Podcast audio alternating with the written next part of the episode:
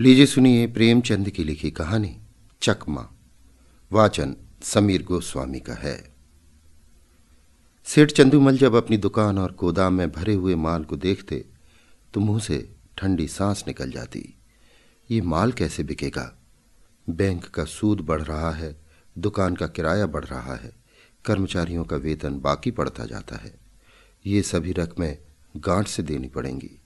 अगर कुछ दिन यही हाल रहा तो दिवाली की सिवा और किसी तरह जान न बचेगी, जिस पर भी धरने वाले नित्य सिर पर शैतान की तरह सवार रहते हैं।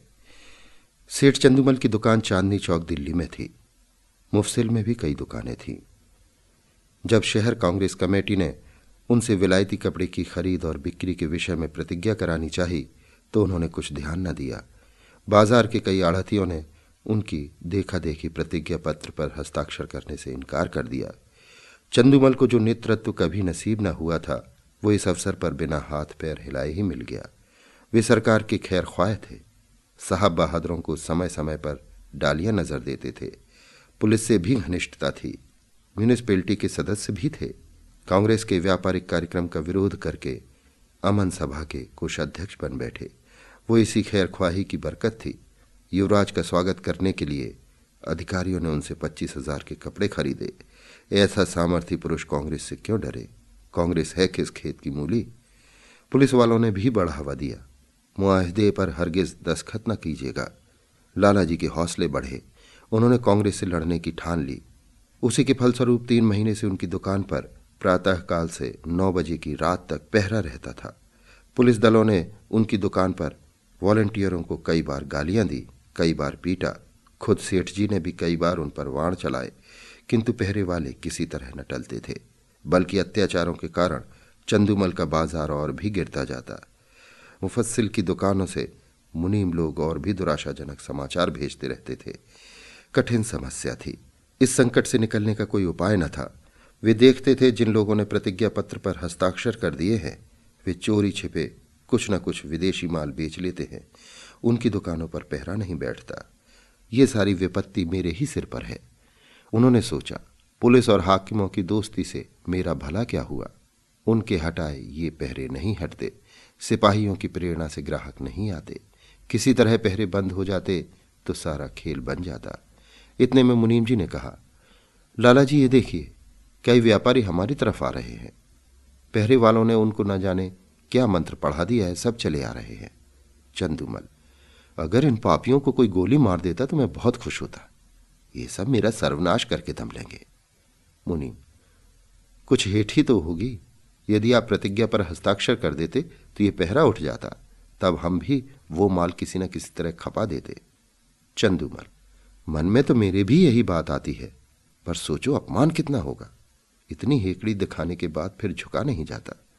फिर हाकिमों की निगाह में गिर जाऊँगा। और लोग भी ताने देंगे कि चले थे बचा कांग्रेस से लड़ने। ऐसी मुँह की खाई के होश ठिकाने आ गए। जिन लोगों को पीटा और पिटवाया और जिनको गालियाँ दी, जिनकी हँसी उड़ाई, अब उनकी शरण कौन मुँह लेकर जाऊँ? मगर एक उपाय सूझ रहा है। अगर चकमा चल गया तो पौ बारह है। बात तो तब है जब सांप को मारूं, मगर लाठी बचाकर। पहरा उठा दूँ, पर बिना किसी की खुशामद किए। नौ बज रहे थे, सेठ चंदूमल गंगा स्नान करके लौट आए थे और मसनत पर बैठकर चिट्ठियाँ पढ़ रहे थे। अन्य दुकानों के मुनीमों ने अपनी विपत्ति कथा सुनाई थी। एक एक पत्र को पढ़कर सेठ जी का क्रोध बढ़ता जाता था। इतने में दो वॉलंटियर झंडियाँ लिए उनकी दुकान के सामने आकर खड़े हो गए। सेठ जी ने डांट कर कहा, हट जाओ हमारी दुकान के सामने से। एक वॉलंटियर ने उत्तर दिया, महाराज, हम तो सड़क पर हैं। क्या वहाँ से भी चले जाएँ? सेठ जी मैं तुम्हारी सूरत देखना नहीं चाहता। वॉलंटियर तो आप कांग्रेस कमेटी को लिखिए। हमको तो वहाँ से यहाँ खड़े रहकर पहरा देने का हुक्म मिला है। एक कांस्टेबल ने आकर कहा, क्या है सेठ जी? ये लौंडा क्या टर्राता है? चंदूमल बोले, मैं कहता हूँ कि दुकान के सामने से हट जाओ, पर कहता है ना हटेंगे ना हटेंगे। जरा इसकी ज़बरदस्ती देखो। कांस्टेबल वॉलंटियर से, तुम दोनों यहाँ से जाते हो कि आकर गर्दन नापू? वॉलंटियर हम सड़क पर खड़े हैं, दुकान पर नहीं। कांस्टेबल का अभीष्ट अपनी कारगुजारी दिखाना था। वो सेठ जी को खुश करके कुछ इनाम इकराम भी लेना चाहता था। उसने वॉलंटियरों को अपशब्द कहे और जब उन्होंने उसकी कुछ परवाह न की तो एक वॉलंटियर को इतनी ज़ोर से धक्का दिया कि वो बेचारा मुँह के बल ज़मीन पर गिर पड़ा। कई वॉलंटियर इधर उधर से आकर जमा हो गए। कई सिपाही भी आ पहुँचे। दर्शक वृंद को ऐसी घटना में मज़ा आता ही है। उनकी भीड़ लग गई। किसी ने हाँक लगाई, महात्मा गांधी की जय। और उन्हें भी उनके सुर में सुर मिलाया। देखते देखते एक जनसमूह एकत्रित हो गया। एक दर्शक ने कहा, क्या है लाला चंदूमल? अपनी दुकान के सामने इन गरीबों की ये दुर्गति करा रहे हो? और तुम्हें जरा भी लज्जा नहीं आती? कुछ भगवान का भी डर है या नहीं? सेठ जी ने कहा, मुझसे कसम ले लो जो मैंने किसी सिपाही से कुछ कहा हो। ये लोग अनायास बेचारों के पीछे पड़ गए। मुझे सेहत में बदनाम करते हैं। एक सिपाही। लाला जी आप ही ने तो कहा था कि दोनों वॉलंटियर मेरे ग्राहकों को छेड़ रहे हैं।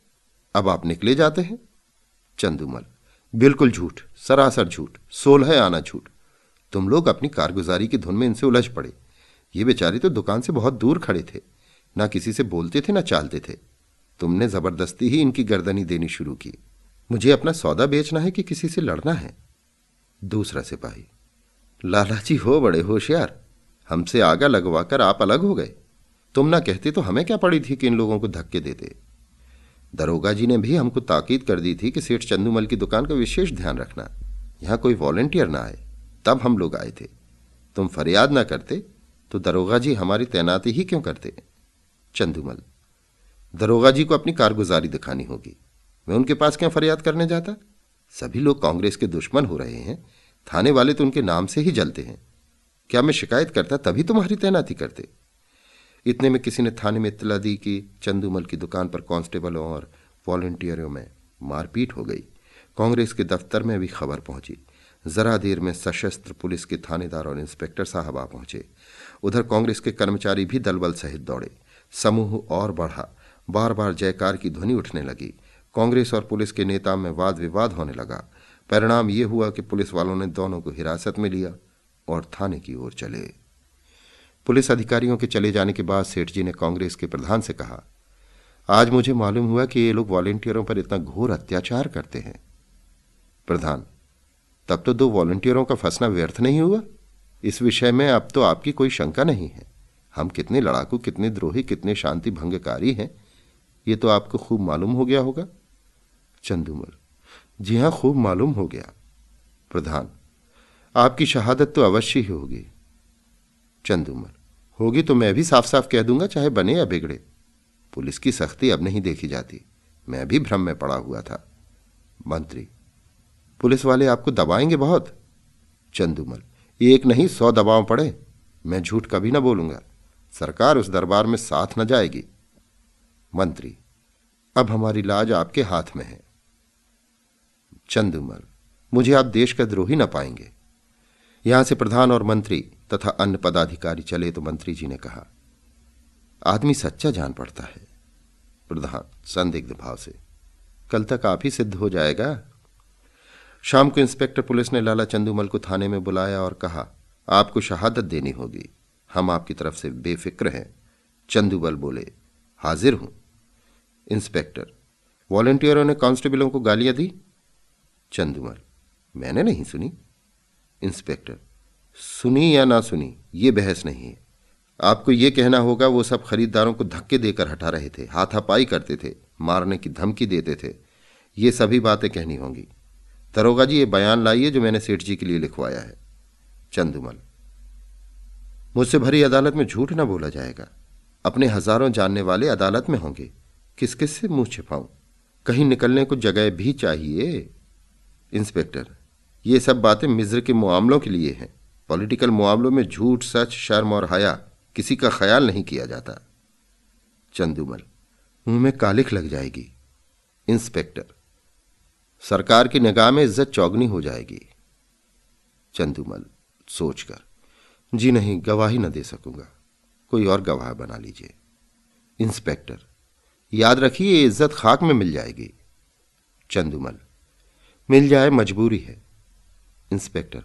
अमन सभा के कोषाध्यक्ष का पद छिन जाएगा? चंदूमल। उससे कौन रोटियाँ चलती हैं? इंस्पेक्टर। बंदूक का लाइसेंस छिन जाएगा? चंदूमल। छिन जाए बल्हा से। इंस्पेक्टर। इनकम टैक्स की जाँच फिर से होगी। चंदूमल। ज़रूर कराइए। ये तो मेरे मन की बात हुई। इंस्पेक्टर। बैठने को कुर्सी न मिलेगी। चंदूमल। कुर्सी लेकर चाटू? दिवाला तो निकला जा रहा है।